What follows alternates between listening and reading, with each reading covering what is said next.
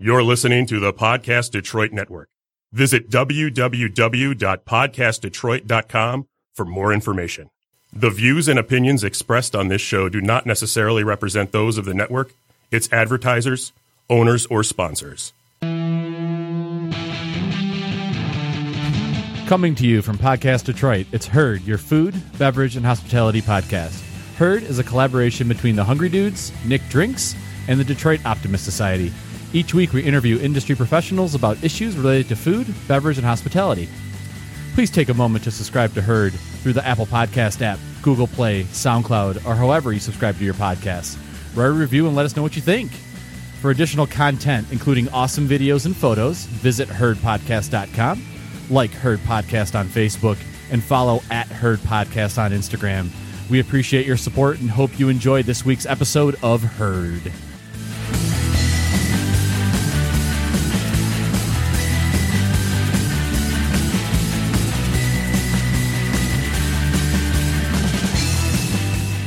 Hello, friends, and welcome to Herd, your food, beverage, and hospitality podcast. I'm Joe Hakeem, and tonight I'm joined by Nick.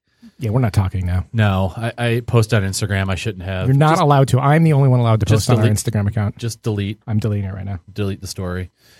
Uh, our special guest tonight is the owner of Bobcat Bonnie's, Matt Buskard. Thanks for being with us. Thanks for having me. All right, so before we start talking about Bobcat Bonnie's, let's talk about whiskey experience. Nick, you guys made an announcement today. I'm going to talk to Matt about it. Okay, So, Matt, I'm here. we have uh, whiskey experiences coming up. Uh, We have, yeah, we actually had a big announcement today. Uh, as everyone knows, it's the big event that happens on April 20th. It's the best whiskey tasting uh, in Michigan, as far as I'm concerned. You know, the the diversity is great. There's so many brands there. There's the more rare, exclusive brands, especially when you look at the other competitors. It's my favorite event. I'm not just saying that because they pay me. I actually believe in it. Uh, but the big announcement is we are going to go after a Guinness World Record for the world's largest whiskey highball. Oh, Yeah. So in order to do this, we have to hit 55 gallons. And that is um, what kind of the threshold they sent. We submitted all our paperwork about 10 weeks ago. And we're actually building a vessel that'll be 93 gallons big. Um, it's actually custom built by a plastic guy in Jackson, Michigan. And it'll look like a giant Tom Collins glass. It'll have spigots at the bottom so we can dispense it. But the reason why it's so big is we're going to allow for ice and uh, make sure we have a little bit of overhead, you know, so we can make the uh, sure. the official record. Wow. Yeah. I got kicked out of a college in Jackson, Michigan, so I know it well. Really? So have you been to uh, United Plastics then? I have. it's right off the highway. Are you serious? Yeah. the- Jesus. yeah. Uh, there's a prison, the college, and an Olive Garden. And there you go. I mean, you know, there's not much. well, the other thing that's uh, that I want to bring up is uh, Jim Beam is actually going to help us uh, get the whiskey. So that's uh, that's huge. They're going to give us Jim Beam Black. Uh, we're going to use Faygo ginger ale in it, and it's just going to be a delicious, lovely drink. what?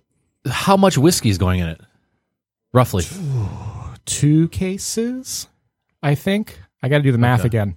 Um, I don't have it in front of me. D- How big is the vessel? Ninety-three gallons. No, like I mean, in terms of, do you have any idea size wise? Like, Uh, it's a little under five feet by uh, two feet diameter. huh? So same height as you. Yeah, it's like it's like Joe size. Like we could drown you in a Tom Collins glass. That sounds like fun. After, let me finish the event, then you can drown yourself. It's like we got to drink it fast. Joe's in. Yes, Joe wants to swim in it, but before then, it needs to be food safe. So, So, so there, there is a previous record for this. Then someone set this record prior to this happening. well, no. oh, okay. So that's the thing. So if you don't set a record, it sits at 55. So therefore, you can go in and look at all the records. There's only like three or four booze related giant cocktail records. And actually, one happened at Porco's in Cleveland. Uh, they made the largest daiquiri, I believe it was. Uh, and that happened a couple of years ago. So that was a big deal. We're hoping to get some national buzz. Uh, the reason why is uh, Whiskey Experience, all the profits go to charity. um, it actually helps uh, college scholarships. So, uh, you know, of all the events, it's not just, you know, a money grab. It actually goes to help people, you know, do good stuff with their life. Sure. So there will actually be a Guinness Book of World Records. Uh, Nope, that costs too much money. oh, Yeah. So Okay. basically, what you the way this is set up is you submit your paperwork 12 weeks out, and then they basically give you a thumbs up or thumbs down, and then you have to give them documentation to attempt the record. So that that's where I come in, where I have to measure everything, photograph, video, all that good stuff. even though you're the one doing like Technically, Davis. So David at Butter Run, he it's going to be his record, Okay. and then I'm just kind of the the, the record keeper, Adjudicator. adjudicator. Yeah. Yeah. Wow. Yeah. I like that word. Thank you. But there's all sorts of there's all sorts of ways that they can get money out of you. You can do an express record. You can uh, fly someone out. You can do all this different stuff. You can be included in their book. So like all that stuff is a plus off. We went for the bare minimum. Do you remember when you were a kid and you got that book and you're like, "Oh my god, this is all so I wanna be cool." in this. you're like, World's largest had foot. like a f- like a glittery front, and I was like, "Oh my god." I feel like the glittery front came later. I feel uh-huh. like you know. Well, you're older. I had the Whew. All right, so I'm not. I'm talking to Jesse over here. I had the uh, the, old school paperback like black and white one that was Yeah, like, I feel like for a long time it was a very subtle cover, and then maybe they hit like the 50th or like the 25th, and they were like, "Ooh, glitter." yeah. Yeah. don't knock over your drink. Uh, Nick, question: Where is this event held, and where can people get more information, get tickets? The host, the tables have been turned. Thank um, Eastern Market Shed Five, uh, April 20th. You can get tickets on Eventbrite. Uh, if you go to the the Facebook page for the event, you can see the link there. Sixty dollars for general admission, eighty dollars for VIP. Again, goes to a charity. The the prices are actually considerably lower year over year, so take that into account. And hundreds of different whiskeys you can try. You can just drink to explode. You know, within your limits. Within legal limits. exactly. Yeah. Yeah. yeah. Drink responsibly. Small sips. Get an Uber. Get an Uber. Get yep. an Uber. Yep. Because there's some real special stuff that's going to be poured Yeah. that So actually, the list is going to come out any second now. Probably by the time this podcast goes live, the list will be out. So Nice. Great. We could break that news.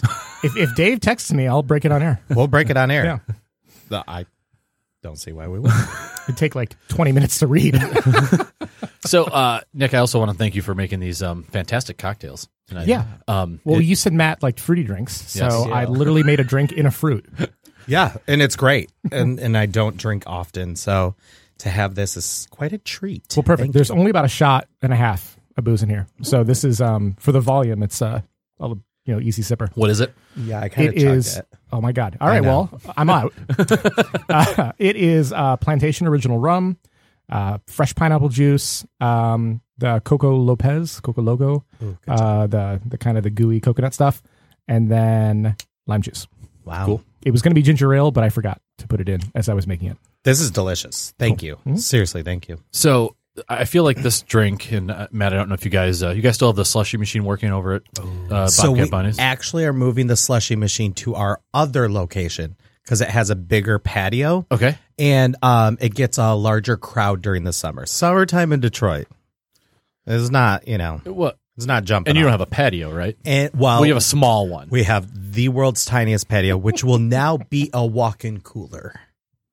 what? Yes, we have hit such a high volume that we need more space. Oh. So we're oh. adding a walk-in cooler in what used to be our 15-person patio. I thought you were going to do like a walk-in cooler, like people could go and sit in there when it's hot in the summer, like a like an ice bar fun. type of thing. Like, Hey, welcome to 42 below. like, oh, okay. Is this where we get our ears pierced? No, no, wrong below, wrong below. okay, so let's talk about um, Bobcat Bonnies. You opened in Corktown. What year? We opened in Corktown in 2015. All right. Yeah. And so, where did the idea for Bobcat Bonnies come from? Uh, the idea came from, um, so I grew up on the west side of the state. And over in the west side of the state, they have um, a lot of restaurants that are culinary focused at a good price point. We find a lot of value in high quality food at a good price.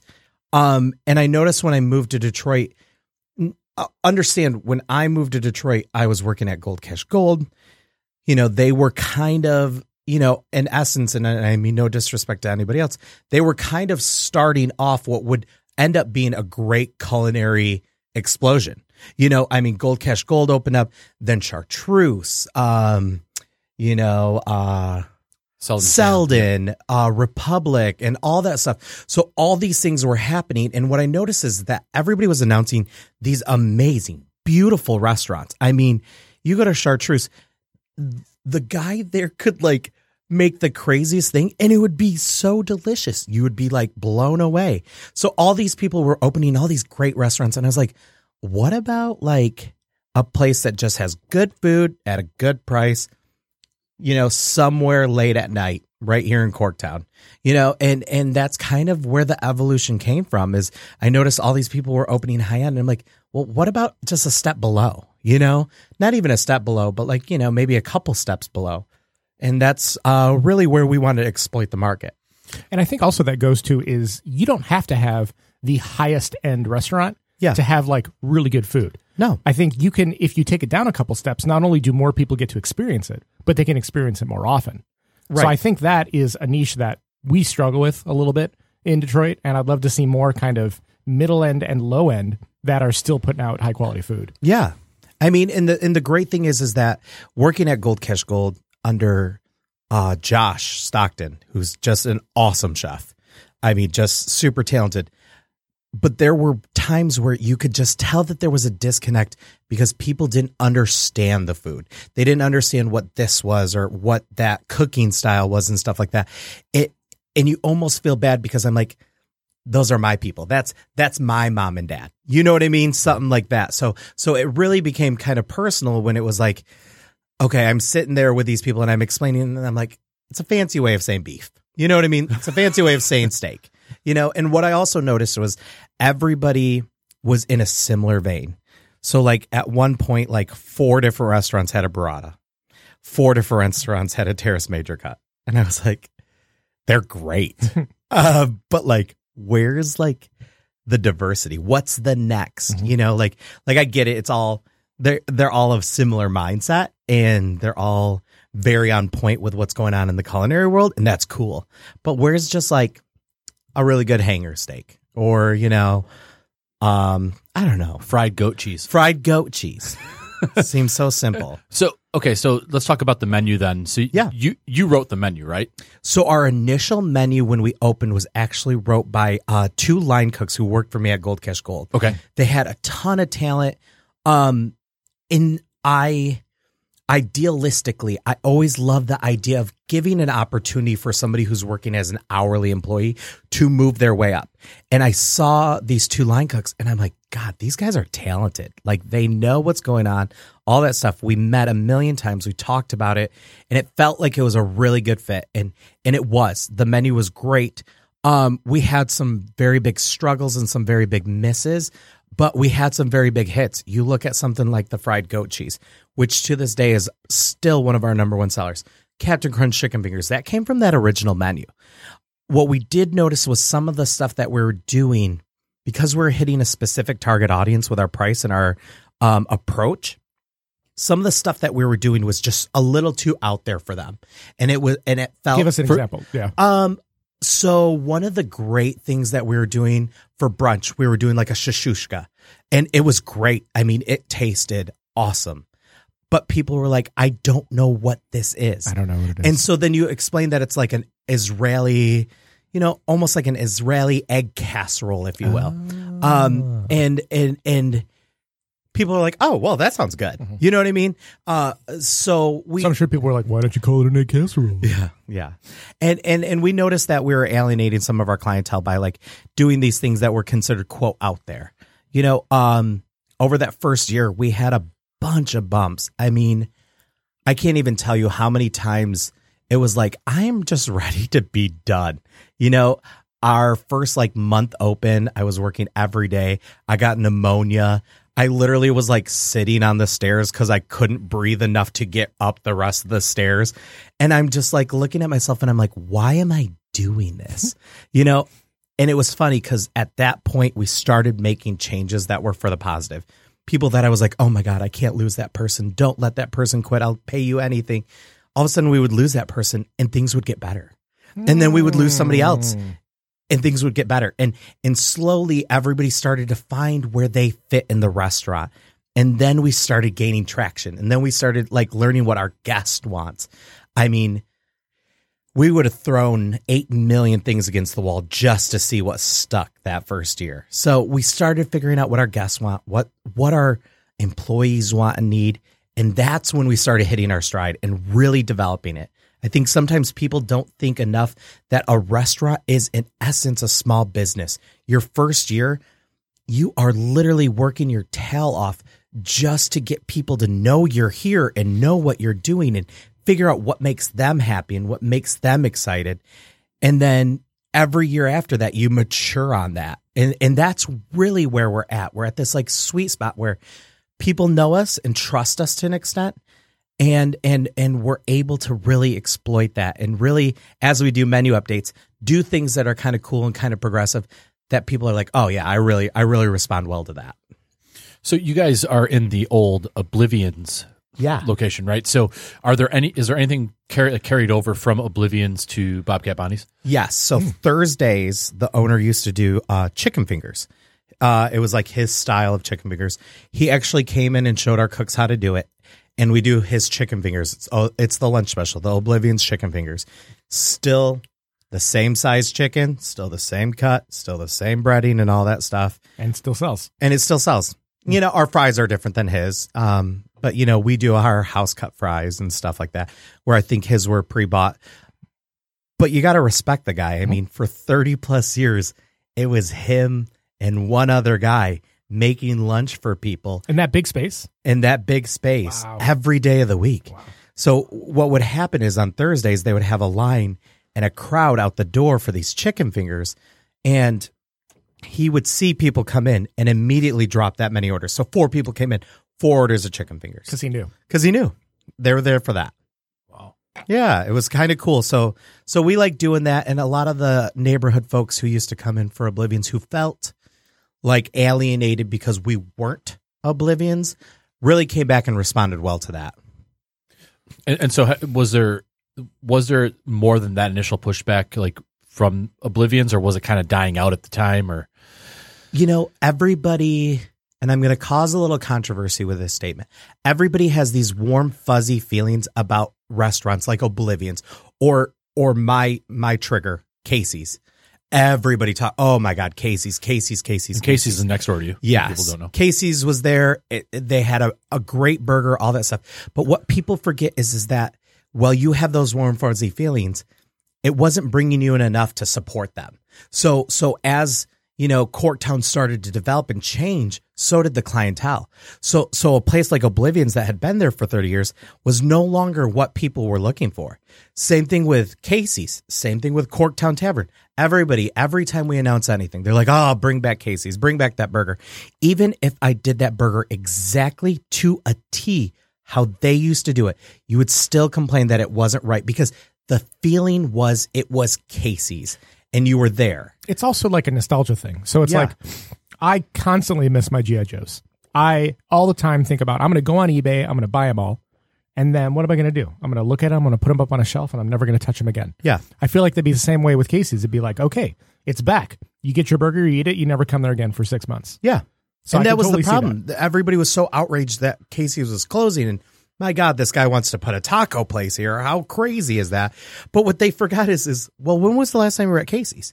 You know, you would talk to the owner of Casey's, uh, who her and I became pretty close, and she was like, "I love these comments, but where were these people last month, two months ago, six months ago when I was struggling?"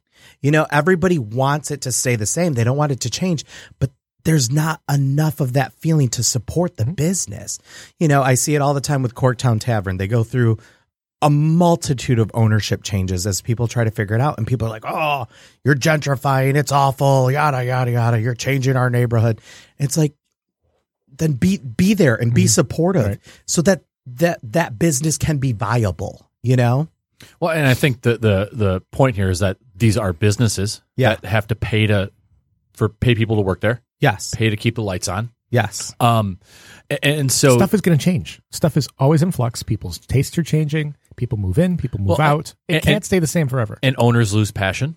Yeah. I I mean, They th- die. They die. Yeah, there, there's a number of mitigating factors here, and, and the fact that like, um, you know, I, of course, your, your favorite place closes. You want that. You want it to stick around. You you you have that feeling of nostalgia, like you said. So But, buy it and do it yourself. Yeah. uh, yeah, but And who- try to make it work. Right. And as everybody hates you because you're not that place, try to explain to them, well, I'm just trying to do my best. Right. You know, I, I we got a ton of flack about trying to open a taco place. What people didn't realize was before we wanted to do taco, well, it was still Casey's. While they were still struggling, we wanted to give people a chance to get in there and finish up. So like what a lot of people don't know is is while you're ripping me to shreds online, just so you know, that beer that's there, that was covered by me. That drink that was there, that was covered by me. If it was up to the original owner, the doors would have been closed, there would have been no announcement, and we would have moved on. But I just didn't think that was fair to the staff. I didn't think that was fair to the clientele and stuff like that. So so while these people are making these amazing comments about how awful I am and all that stuff. It, it's just so funny to me because I'm like, you're coming in and you're enjoying and you're getting a good drink and all that stuff. Just so you know, I'm doing that for you because I want you to have that closure. I want you to have that last minute feeling. And I want to make sure, even more importantly, that we're taking care of the staff. I get in a lot of trouble because I put staff and staff issues first because I've been there. I've been that bartender. I've been that server. I've been that manager and I see how staff can get treated. And I've always done this, and it's gotten me in trouble at every job because I always think about the staff before I necessarily think about the business. And gets me in trouble every time. So let, us follow this line of thought a little further and, and talk about the Wyandotte location. You opened that back in February of 2017 for the first time, Yes. right? And so that was another issue where you went into a place Yeah. and took over a previous business. Obli- Was Oblivion's closed when you took it over, or has it? Yeah. So Okay. Oblivions had been closed for about a year and a half, two years. Okay, but Bourbons and Wyandotte, it, was Bourbons, right? That was the name. Yes. Okay, they were still open. Yes. Right. Okay. So back in February 2017, how to lay lay the groundwork here? So prior to that, uh, we had some, the owners from Bourbons had come to Bobcat Bonnie's. We had some mutual acquaintances and stuff like that. And they really liked the concept. And what happens sometimes is, is you, you go forth with your passion and sometimes it doesn't work. Sometimes it doesn't land with people. So, so you have a couple who is going forth and being like, we're going to do this concept bourbon. We're going to focus on bourbons. We're going to make some martinis and we're going to do like a Creole Bayou style menu. Okay, great. Cool. Execute it, execute it well. What year was this? Um, I don't know when they opened. Okay. Like Uh, well, actually, it would it would have been about 2000s? 2014 because Oh, I think so they very were recent. yeah. So I think they were open for about three years. Okay. Um, and and what happened was, you know, there's two things that people always think they can do with no experience: open a bar or restaurant, or become the governor of the state of Michigan. You know what I mean? Like they don't have any experience doing either, but they think they can do it. You know, and and and and it makes a great opportunity for me because when you fail, I'll take it over. Um, but but what happens is is that you know they came in. Everybody thinks it's so great to open a bar and a restaurant, A- and it's tough because this couple had kids. They had kids who were going and doing a bunch of things, soccer, all that stuff, you know. So they're busy with that. They're trying to live their life. They're trying to run this restaurant. They have other jobs and stuff. And so all of a sudden you find yourself in a predicament where your sales aren't great, your service isn't great, and and the place becomes a depression where where you just feel like you're stuck in that depressing hole. And I think that's where they had gotten. So when they had started talking to us, they're like, "Oh, we like the concept. We like what you guys do. We think it would fit really well down here. Let's team up and figure out a way to make something happen." And a part of my foolishness is is I'm a sucker for a story.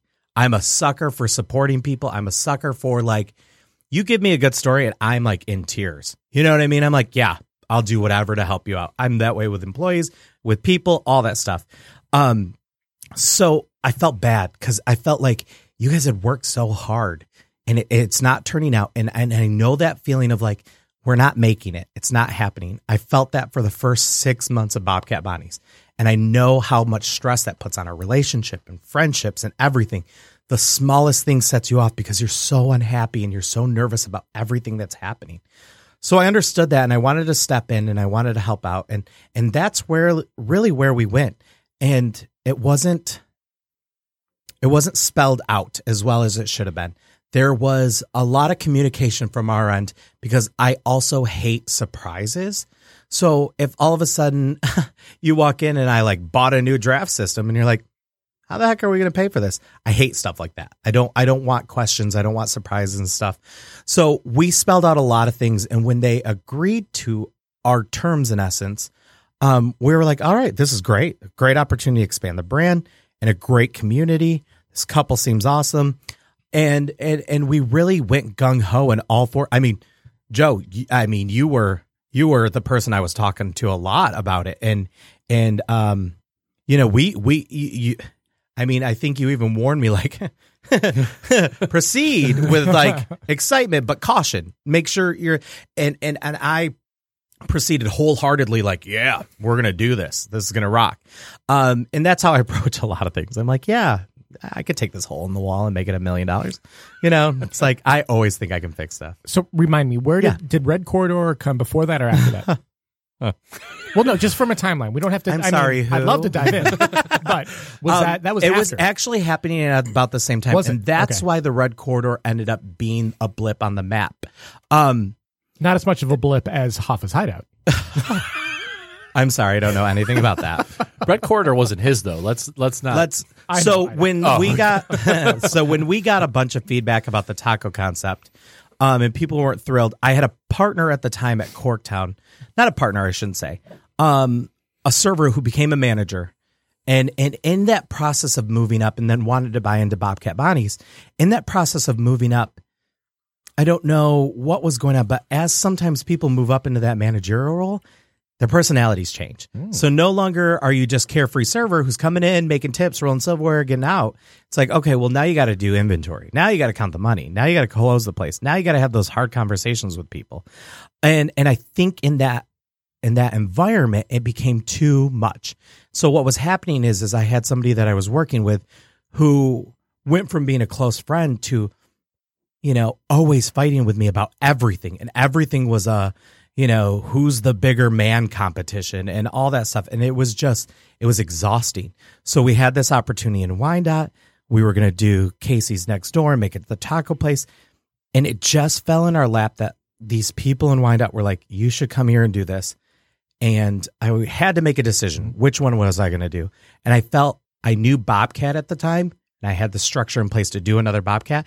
And I didn't know if I was ready to jump in to a whole brand new thing. to a whole brand new thing with somebody who I'm having an immense amount of conflict with, somebody who I'm constantly having to bring back from the cliff. People forget that restaurants are very like high emotion. Mm-hmm. You know, you would almost think we're doing brain surgery, but you know, we would have these conflicts and it would just become a thing and it would drag me down and it, it just became too much. So, so it seemed like a good opportunity. Hey, we're going to go and wind up. You go ahead. Thank you. You've worked for me for a year plus. You've done a great job. I just don't think this is going to work out. You go ahead and you do your own thing next door. I will give you the recipes for the taco because they were very behind the taco concept. I'll give you the recipes. I'll give you the recipes for the margaritas. I'll even come in and train. I just don't want to be a part of it because I just think that this is never going to work and we're never going to find equal, e- equal ground. Were you just a silent partner at that point, or I was willing to, but then all of a sudden the opening got delayed and delayed and delayed and communication got worse and and and feelings got more tense and all of a sudden it was like, yeah, we're going to go our own way. So you figure it out. Um and then every employee that I had terminated started showing up and working there.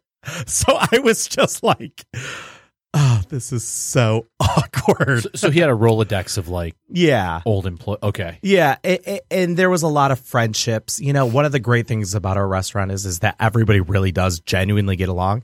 They all hang out together. They all drink together. They all go out to dinner together and stuff. So that's kind of a cool thing, except for when one person has to be let go.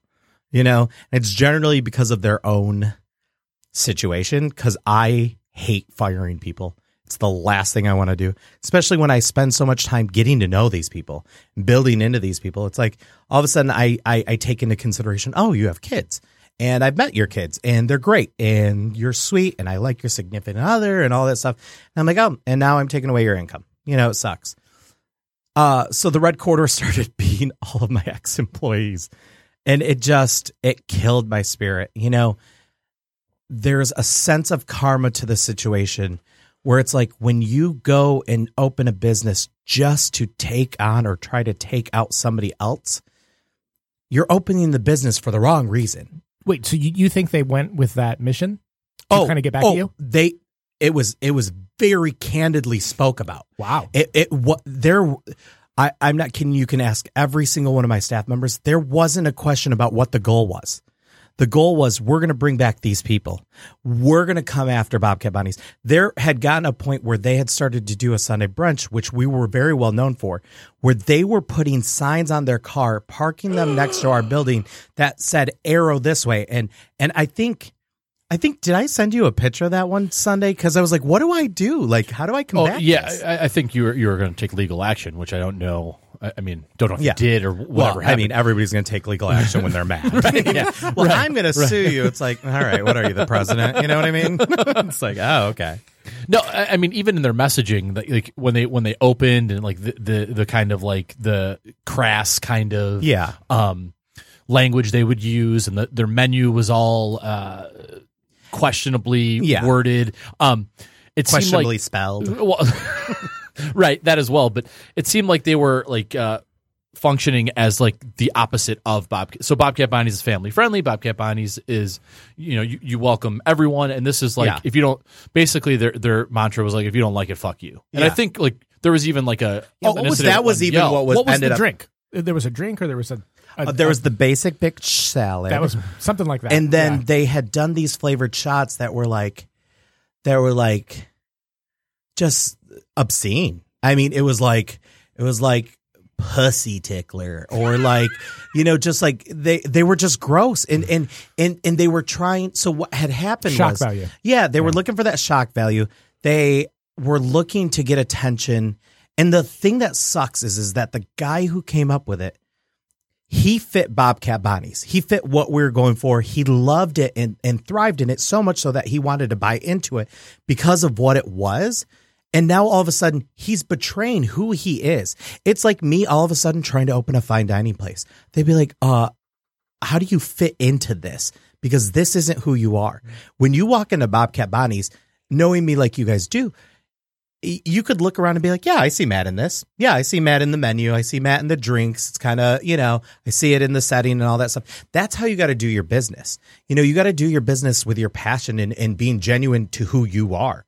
So when you're trying to be this big, tough Detroit bar who's like, F you and blah, blah, blah, and all that stuff, and that's not who you are, people see through that. You know, there's some Detroit bars who are like that. You know, you go in and they're like big and tough, and you're like, okay, this is what you are. It works and it fits you. This was just it. It, it was just discombobulated, you know. Um, and it was it was a really dark time. I mean, I I went through. It just felt like we were hitting our stride, and then all of a sudden, like a spiteful employee was opening a restaurant next to us, and it just created so much conflict. And it got to a point where it was like we share a parking lot that we have, and it's like, okay, well, I got to let you use the parking lot. You know, I'm not going to be a jerk. And then every time I see you, it's like you flip me off. You know, you, you you throw away a giant piece of refrigeration equipment in my dumpster, and then you are mad because I'm frustrated because the people won't pick it up. You know what I mean? They're like, uh, is this your refrigerator in here? And I'm like, yeah, no, it's not. And they're like, well, until it's removed, we're not picking up your trash. You know, I mean, and then there was just like silly, like, you know, there was just silly issues like Facebook comments and then like, you know, the owner's, you know, daytime job, their bosses were like giving us bad reviews and stuff. So we just got rid of our review section on Facebook because I was so sick of deleting them. And it just it just gotten so silly. They took trash one busy Friday and put it in front of our back door because they thought we put trash in one of their dumpsters. So I had to like show them on camera that it wasn't us. And I'm like, this is just so dumb. You know what I mean? And it just made it so tense and like crappy. And, and the thing that sucks is, is if it wouldn't have been that way, I would have been so affable to help because at the time there wasn't bad blood. There wasn't, you know, none of this stuff had happened. You hadn't cussed me out in the parking lot. You didn't do any of the other crazy stuff that you've done. You know, I would have helped you out if you would have been like, "Hey, listen, this isn't working. Like I want to I want to find a way to make this work." You know, and and it was just there's too much pride and too much I'm going to take you down and and and too much just like not being genuine to who you are. And and it failed. You know, it didn't even last a year and and and it sucks because like part of me is like, "Yeah, good riddance." And then the other part of me is like, "Crap, they put a lot of money into that." Mm-hmm. And they put a lot of effort into that. And again, it goes back to that feeling of like you're not succeeding. So that's stressing out your relationships. That's stressing everything out. You put money in, you don't know if you're getting money out. it's it's an insecurity that and and so part of me is like ah good riddance. Then the other part of me is like well shit i really wish i would have been able to help you know?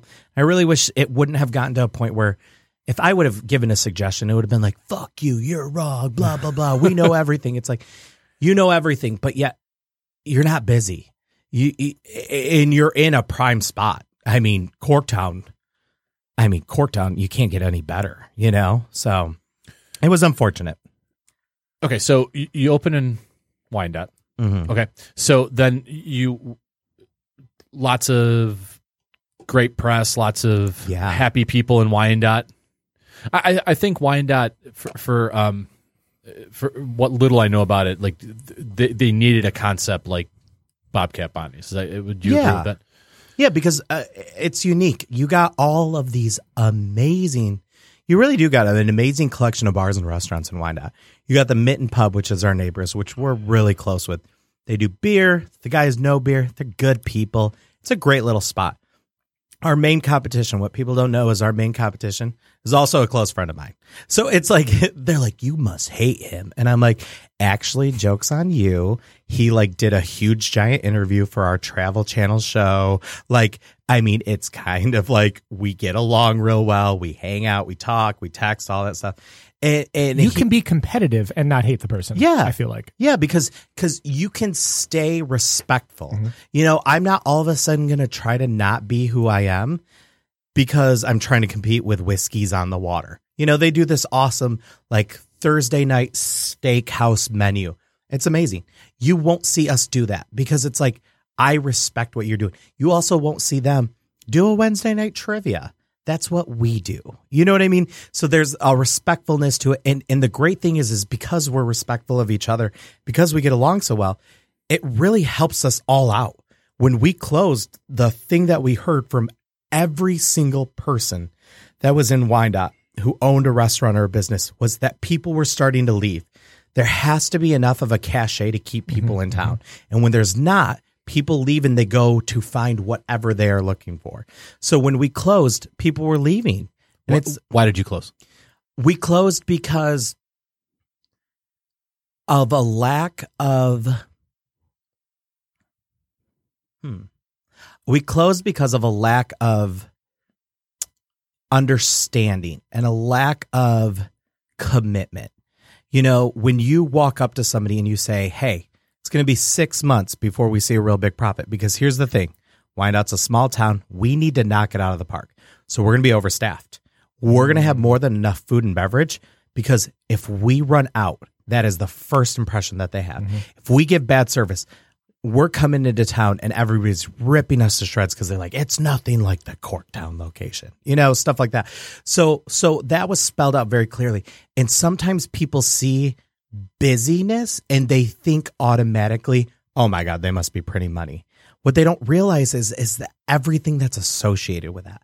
Well, it took us 20 grand just to get open, to change it and to remodel it and all that stuff.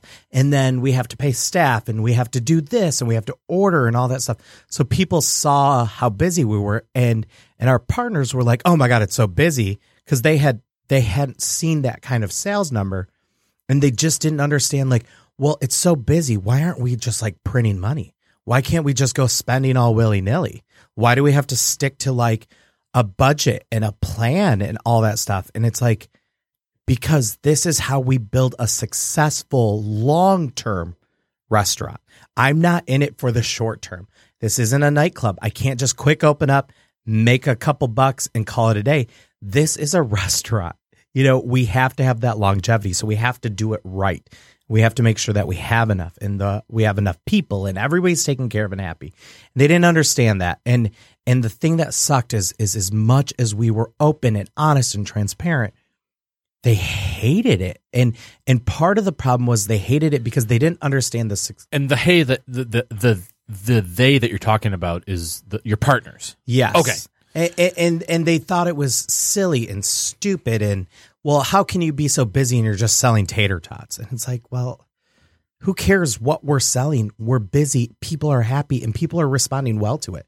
So who cares if it's tater tots, if it's french fries, if it's like shrimp scampi? I don't care what I got to sell if people like it and we're taking care of people and we're busy and we're providing people with a great job and all that stuff, it's like that's what's important. Like I'm not in the business. If you told me tomorrow that I would make a million dollars off of selling, you know, tinfoil steak, I'd do tinfoil steak every day of the week. If it makes people happy, everybody's jumping at it. It's making us busy. It's providing for people. Fine. I don't. I have no qualms. I have no big stigma or anything. I'll sell anything. I really don't care. um, but you know, they. I and I think there was a sense of like, dang, we worked three years at this and couldn't make it work, and this dude comes in for three months. He's high strung. He's here all the time. He never lets loose. He never like has a drink and stuff like that. And it, it was just a cultural like mismatch between us because there was just like this sense of like frustration and jealousy all the time. And it was like, we're in this together. You know, like there isn't a moment in my career where it hasn't been a like a full team effort, you know? And and that's what this was. And it's like, well, half of our team is doing whatever the hell they want. The other half is is the next day saying, Hey, okay, that's fine. Let's try we need to try this and we need to go this direction. And and when you do something like that, you need to let us know because it's important because we're operating the restaurant. And so when everything started to get to a close, we had been given a heads up by um, a local restaurant that had been shown the space while we were closed one day. And so this person called, talked to me, and was like, "Hey, just a heads up, your partners are showing the space, just so you know." And it was like, "Okay, so that that happened." And then the lady at the bank called like the day we closed and was like, "Hey, just so you know, they canceled your like authorization to like sign checks, you know, use the card, all that stuff." They're like, "Just as a heads up," and I'm like, oh, "God," I'm like, you know, it's like we had 30 emails and we're like, "Here's our options." Option one, you sell to us, we continue on, which is what we want. We'll work with you on price. We'll work with you on all this stuff. You know our numbers. You know what we're doing. It'll it'll all it's all transparent. There's there's no nobody should feel like they're getting not a good deal because it's all right there in the point of sale system. You know, you can see how much we're pulling in. You know our costs. You know what we do. All that stuff. So it, it shouldn't be a big surprise. So there's that option. There's also the option where we just take our ball home and leave. Um, and and it's like, okay, well, if we do that, we want to wind down because we think it's important for our guests. We think it's even more important for the staff because at the same time, you have all these restaurants that are closing. They don't get the staff a heads up. You know, Max and Erma's closed like 80 locations and they're like, mm, sorry. There's a sign on the door. Yeah, and they're like, "Well, don't call us; we'll call you." um, so you know, it gets a little frustrating. So that's what we want to do, and and instead, again, instead of it being communicated and a team effort, which is our our our whole crux of our problem, all of a sudden it's like they come in, they tell the staff we're have going in a different direction, they fire a bunch of the staff, and and, and then just kick us out, and I'm like, what? Like, how is this like? okay? And like and and then and then the gall that they feel when like they start like figuring out what they're going to do next and stuff like that. And they're reaching out to these people and like hey we want to bring you back. And you're like wait you just kicked out mm-hmm. our boss that we liked.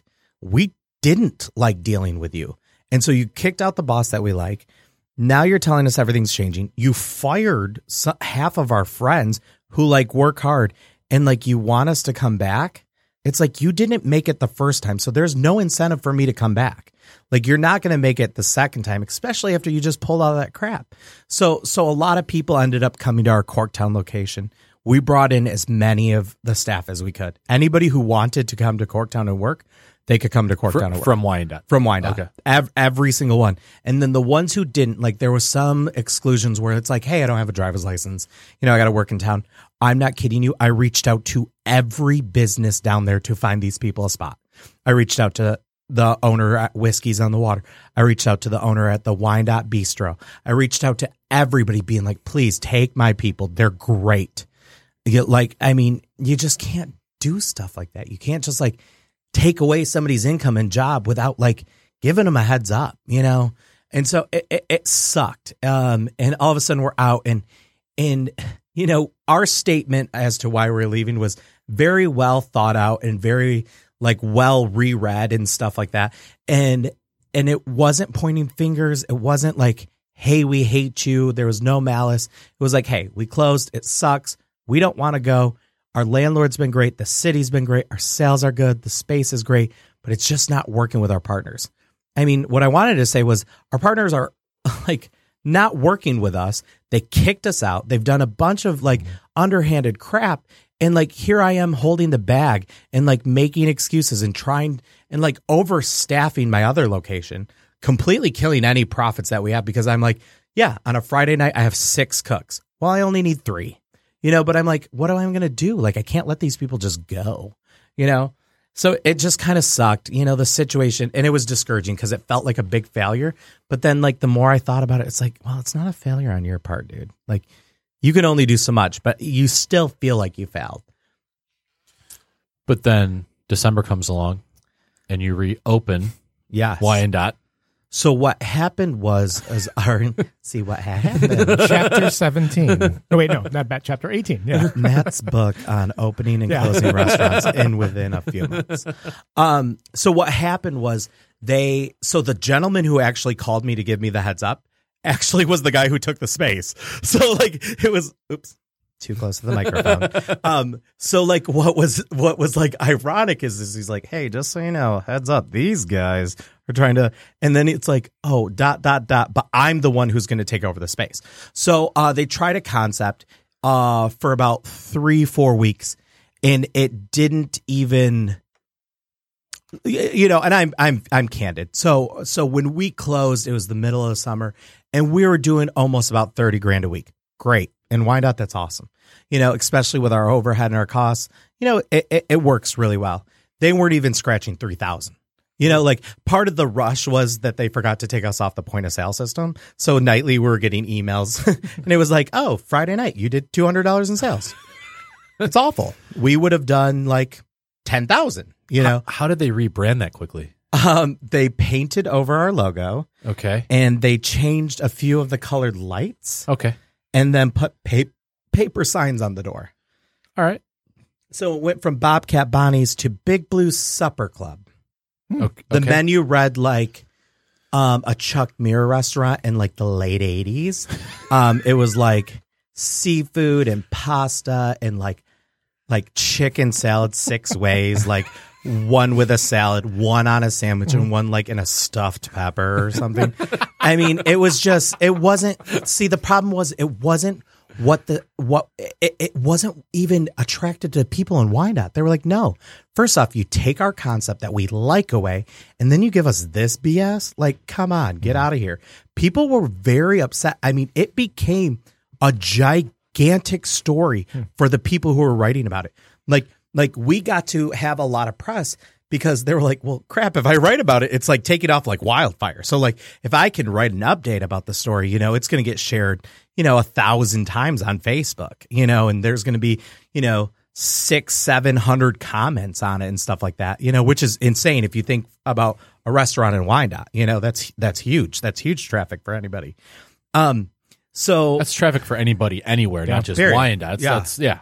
Yeah, I mean we're a little rinky dink restaurant. It's and it's shared over you know like two thousand times, and it has like a thousand comments that I can just see. You know what I mean? Not alone like the comments from people. So people were really like nice and kind and responsive to us. So what happened was after Big Blue Supper Club's big success, um, I know I'm so shady. I'm sorry.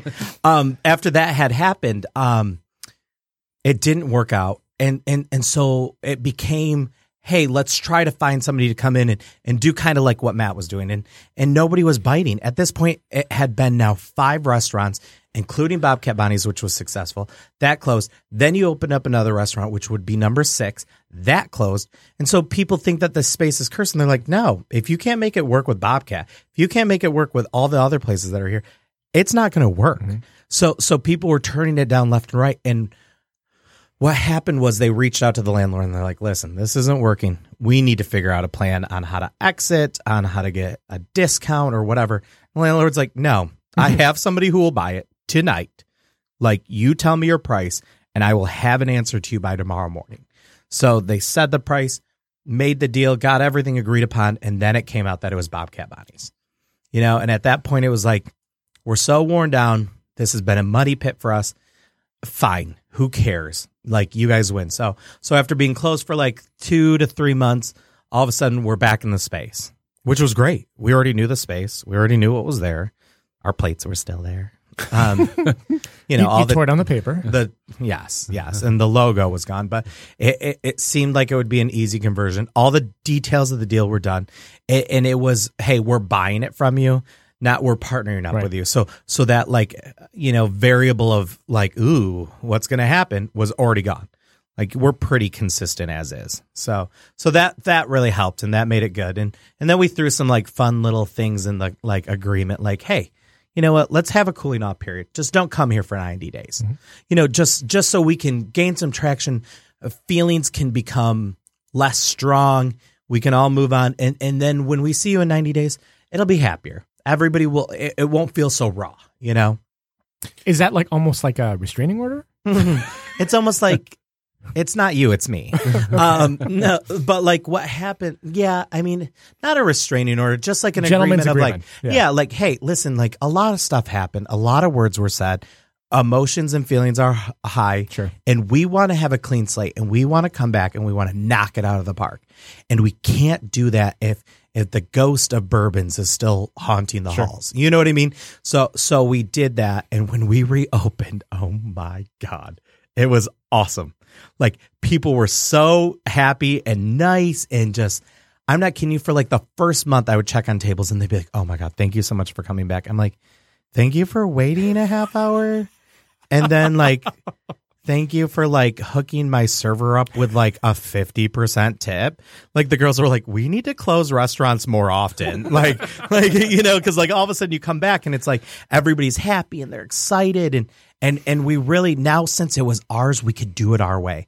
There was no restrictions and it has been to say that it has been a success is an understatement. I mean, it has been amazing for us and it just feels so good after all the trials and turbulations and headaches and you know BS and comments and hurt feelings to like open up and just be like happy and it's ours and everybody feels great and the, and, most of the crew came back. I mean, I would say maybe five or six people didn't come back, and only one was somebody that we're like, eh, we don't we don't want you to come back because because there was some conflicts there. It's like eh, you're still attached to the whole bourbons thing, and we really want a clean slate. It's not you, and we don't dislike you. We like you a lot. It's just we need to move forward, and like we can't do that if we're still stuck in the past. Let's talk about your hiring philosophy for a little bit because I think um, you you mentioned your employees a lot uh, over the course of the last hour that we've been talking. Let's talk about that. Where did that? Where did your hiring philosophy come from? Um, how much? It sounds like you invest in your employees more than just like turn and burn on them. Yeah, um, I think it's important to work with people that you like, and I also think it's important to get people who think differently from you, but can find their own path in the restaurant. It's really hard when you come in a restaurant and you're new, and there's all that, and you're screwing things up, and everybody's mad at you because it's busy, and you're just trying to figure it out. It sucks even more when it's like "Mm, I just don't fit in. So so my whole hiring thing is is it's conversational. There is no big checklist of anything. It's like generally I want to know about you. I want to have a conversation. I want to get a feel cuz I know our staff at this point pretty well. I mean, I am dating one of them. um and he has helped us create Bobcat Bonnie's, which has been amazing. Um, so so I understand them pretty well, and I understand what it takes to to work at a Bobcat Bonnie's. You know, um, in Corktown, you get eaten alive. I mean, that brunch is no joke. Like we can't train you to just constantly get your butt kicked. So so so you have to you have to find the right person and the personality for it. Um so it's it's very conversational. If I was interviewing you, hey, how you doing? Blah blah blah. Uh, you know, I want to hear you describe a menu item. So I say something that you've cooked yourself or something that you've cooked or served at another restaurant. Describe it to me like I know nothing about it go through it just like you would have guessed because I want to hear them sell me. I want to hear how they describe it. If it's like, yeah, it's chicken, it comes on some kind of noodle with uh like a creamy sauce. and a bell pepper. Yeah. it's chicken salad, it comes four ways. We're a supper club. It's like, oh, okay, right. I got it. Okay. Um, thank you so much. Yeah. So so that or or like what I really love is is just so you know, when you're looking for a server, everybody will be qualified to be a bartender and none of them will be qualified to be a server. So you you you say, "Hey, I'm looking for a server." Yeah, are you looking for a bartender? Yeah, okay, okay. Let's let's let's go down this path. Okay. Does the reverse happen? No. When you're looking, no. No, nobody's ever like, I'm a bartender, but I want to be a server. um, everybody wants to be a bartender. There's, it's just, it's just the best job in the restaurant. Um, besides the owner, which is really the best job. Um, so what happened was, was the people would come in and they'd be like, I want to be a bartender. I'd be like, okay, tell me how you would make a margarita. Mm. Okay. Bourbon. No, no. And and so here's the thing. I'm like, ah, dang, close. Um, you know, and and so what I'll do is is uh, I, I think to myself, okay, well maybe they don't know cocktails, maybe they don't know liquor that well. Fair, fair. Maybe they're more of a, a beer snob, if you will. Okay, tell me what your favorite beer to drink is. Well, I really like Bud Light. oof So they're wine guys. Okay. Yeah. No, I, I'm I'm not kidding you, Nick. If you were to interview with me, that is my next question. Tell me your favorite wine and what you like about it. Well, I don't really drink wine, or or like, well, I like a California chard. I'm sorry, what? I'm like you and my mom and my grandma. You guys are all insane. Um, so so like everybody comes by and they're all a bartender. Yep. All right. Uh, and then when you ask them about simple, basic bartending stuff, and they're like, "No, I don't know anything about it." It's like, all right, let's talk about you serving, and and then I approach it in a nice way because I also hate feeling making people feel embarrassed. So then I approach it in a nice way. Hey, I don't think you would be a bartender. Mm-hmm. We do a lot of volume of bar. You have to have a stronger knowledge of this. Let's check out being a server. You know, that's that's kind of a base of like, hey, okay, you know, stuff like that. Or or if they don't, if I don't feel like they have the like energy or the passion to be a server, it's like, okay, let's start you out host and food runner. And and let's go from there. You'll learn the table numbers, you'll learn the food and all that stuff. Which is the best way. If you Yeah. want to be a bartender, go be a bartender. Because either A, you're going to learn you hate it, or Yeah. B, you're going to learn a ton of stuff which will prepare you to be a bartender. Like the bourbon margarita recipe. You know what? That could be the next hot thing. you never know. um, you know, no, I think it's a great way. I mean, I started out started out as like the coolest kid at the Olive Garden. Um, you know, like I was a host and then I went from like hosting and I was like, "Oh, I'll totally be a cook." And I made like the salads. And it was like I was the only like white kid back there, which was like actually kind of fun. Uh, it- uh, like they showed me everything. They're like, "No, no, no, this is how we do it." I'm like, "All right, okay." Let's do this. Uh, and so it was great. You got to start somewhere, and and a lot of people like to jump in. Unfortunately, like that's not realistic unless you're a chain. If you're a chain, yeah, okay, you can start out with no experience. There are times where it's like if I have a strong crew, I could hire somebody without experience who's just a great person, great personality. I'm like, oh, you could be a good fit because I know I have Joe and Nick, and they're super strong servers. So if a busy Friday night happens, they can pick up mm-hmm. while you're still, you know, gaining your traction and learning. My partner was that way. He had never worked at a restaurant before. So, so it was a, a full two weeks of training, which sounds, you know, aggressive, but it's like you got to really learn. And then it's a small section. It's two, three tables. That way it's, it's controlled. You don't feel overwhelmed. You don't feel like, oh my God, I got to be everything for everybody. And you start learning through mistakes of like, oh, well, I could have brought this all out on a tray and I could have done this and all that stuff. And, and now dare I say, I mean, I'm a little, you know, partial, but dare I say, I mean, he is one of our stronger servers. People want him. People come in. They, girls leave numbers. it's like, oh, okay, you must be really good. Um, But I feel like yeah. you at least have to have the charisma or the personality or Yeah. some, you need something to work with. and then because you if get you like, got nothing, you're kind of like, all right, hmm, yeah. You know, we had a server who was, you know, executionally great, personality a dud. Like, and it sucked because it's like, I just need you to smile. I need you, I need you to like feel like you care. They don't have to be the best thing that's ever happened to you all day, but you need to make them feel like they are. Mm-hmm. You know, and then you have a server like me who's like, I could work anywhere. You show me a menu. I'm making, I'm making the same damn jokes. I'm like, ladies, these waters are on me, you know. or if like I remember my younger years, I worked at like a, a like a like a sports bar, and I'd be all big and tough, and I'd be like, "Hey guys, what's going on?" My name's Matt. There's sports on the TV. We got Miller Lite pitchers for two ninety nine. Yup, that girl behind me, she's real fancy and cute. That's how we talk, right? Guys love hearing Yeah. girls are fancy and cute. Yeah, I'm, I'm That's- sure. it's- straight guys love that. it's how they talk to each other. That's exactly right. I hit the She's so fancy. She's so fancy. Yeah, and then their like girlfriends would show up and be like, "Girl, oh my god, you need to dump him. Like he is trash. You should have heard how he called that other girl fancy. Shit, kick him to the curb."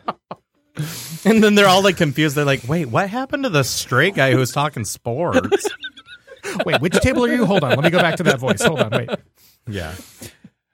Okay. Two two locations of Bobcat Bonnie's. What's next for Oh Bobcat yeah. Bonnie's? Where's the third location? So we um have gotten a lot of people who reach out and I feel so bad for Joe because I always reach out with every opportunity to get his like his thoughts and ideas. And understand I think every opportunity is golden. you know, like we looked at a mall property in a mall that really was not a fit for us. Um but it's just I I and and here's the weird. Okay, let's get psychological with this for like seconds. I know we only have what three minutes. We got four, Four. minutes. Oh, Okay, all well, right. we Oh, added yeah. a minute. um, I think because I was always so aggressive and so in love with the restaurant that I'll see these restaurant spaces and I'm like, ooh, the bar could be here, Mm-hmm. and we could do this, and we could do that, and, and, and oh my god, and I get I get so captivated. It's like it's like all of a sudden, you know, like a guy who's really big into cars, and, and every time he sees a fancy car, he's just like, oh my god, and his wife is like, please don't buy it, don't do anything with it. I'm the same way. I see a restaurant and I'm like, this has so much cool potential, and I need somebody to be like, hey, back here on Earth. Come join me. You know, I, I really do. Um, so so we're looking at places. Uh, if anybody's listening and has a place and a liquor license, give me a call 616-634-1975. Um, no, I mean, I, I, I think we are going to see, we're going to do another Bobcat because at this point, it, it gets a good response. We know what we're doing. We're not we're not done with it anymore. You know, um, and I think that there is a, a, a strong market for Bobcat. I mean, we've had great success. Um, so I think doing another Bobcat, you just want to ride that fine line because you don't want to become a chain because that loses that magic. You know what I mean? And I think me and you were talking about that mall location. You're like, do you want to be a mall kind of restaurant? And, and and not cutting down mall restaurants. It's just part of your concept and part of your uniqueness is is that you're in these areas. You know we're downtown wyandotte we're downtown detroit. You know do you all of a sudden want to be in this big retail area? Is is that where you want to take Bobcat Bonnie's because part of the coolness is is that you're not there, you know, um, and so so you want to drive a fine line. I also want to like own like a bunch of like crazy restaurants. like I would love to do like a taco place, like a seafood place. Shout out to Voyager. Oh, yeah, Get in they- on Food the wine, food and wine. Food wine, Yeah. top ten. Yeah. Top 10 Yeah. best- Yep. Yeah, so I thought I would shout that because I'm kind. Um, so you know, you got that and stuff like that. Um, and I, and I see us doing a bunch of cool stuff, and then I see us like really pushing hard for the next ten years, and then kicking back, you know, and really enjoying it. I- I, also am dictated based on our our employees. I got amazing employees. Like I got like literally awesome employees. And so I have to give them opportunities to be excited.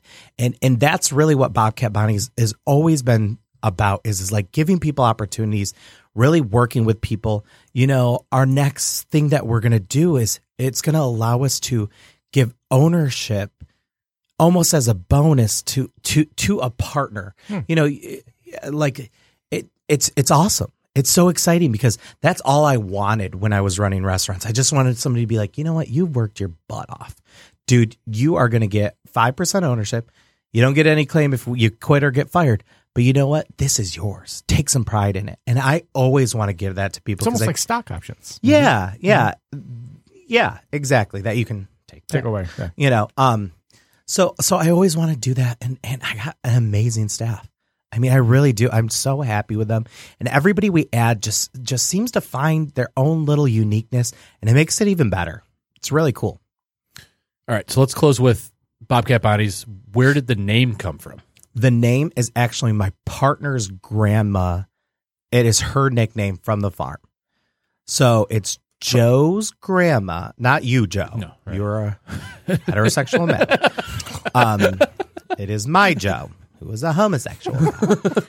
Different Joes, both ridiculously good looking. You can't get it through the podcast, but let me tell you. I'll leave you two alone. I'll be right- Hey Joe. No, your your significant other would kill me. and she's also my bestie. Um so um the name came from that. We literally I'm not kidding you. Here's some name gems that we came up with. I was like, what if we call it Stoic Bar? Sto- Stoic, Bar. Yeah. And then I was like, God, that sounds douchey. It's like that should go in Royal Oak.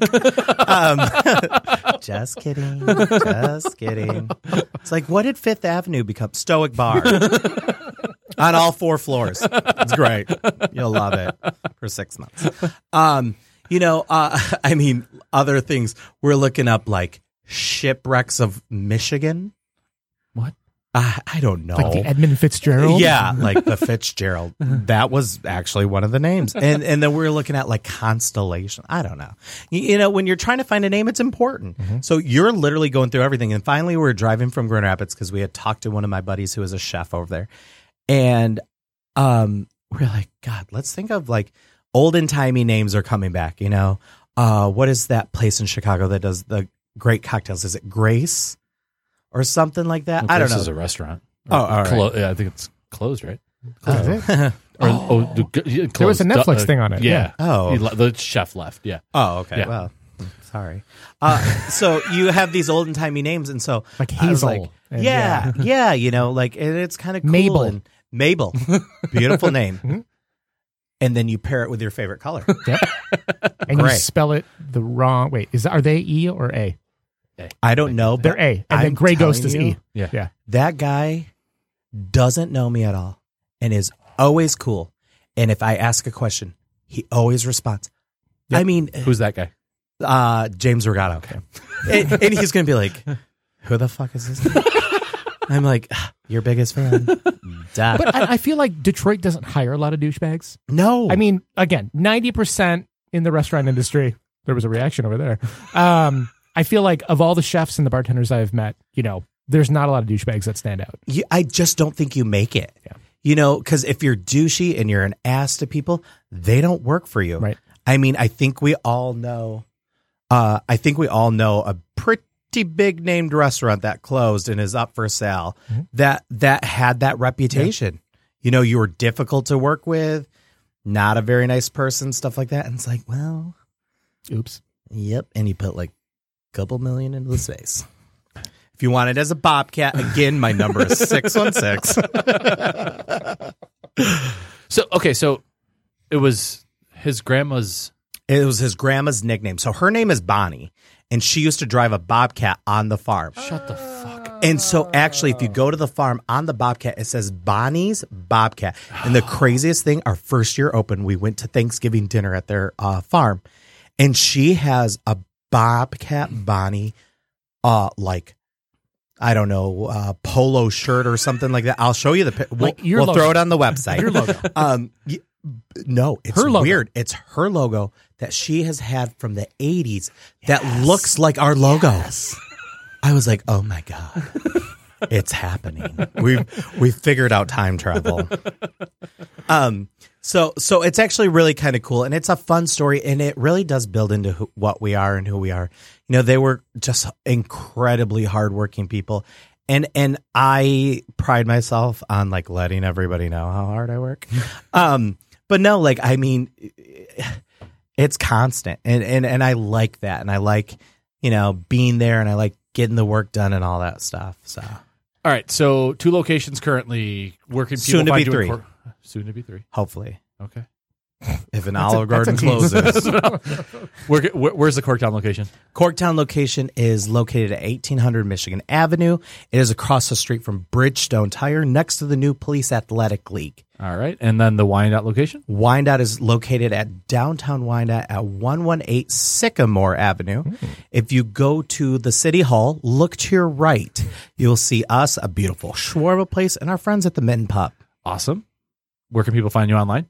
BobcatBonnies.com. Instagram? Face, Facebook and Instagram, which we're big on. That's exciting. Um, we do a lot of okay. So if you like us and stuff like that, like us on Facebook and Instagram because we post everything. It's almost like our live journal of like 2018. lots of feelings, lots of thoughts. Um, you know, we post a bunch of stuff. Uh, so check us out. I mean, it, we really do like curate it to be like fun and kind of creative and also to get the information out. So you can find us at Bobcat Bonnies on uh, Facebook uh, and Instagram or Bobcat Bonnies Wyandotte. I will let you in on a secret. They're almost identical. Believe it or not, they're the same concept. Matt Buskard, thanks for being with us. Best Hey. of luck. Congratulations on your first show, you guys. this is awesome. Like what you're doing here is really cool. Thanks, Matt. Wait, what number show is No, this? no, it's not one. Oh, okay. Well, we've been friends for three years, and I, it's my first time here with a coconut. Until next time, dine well, friends.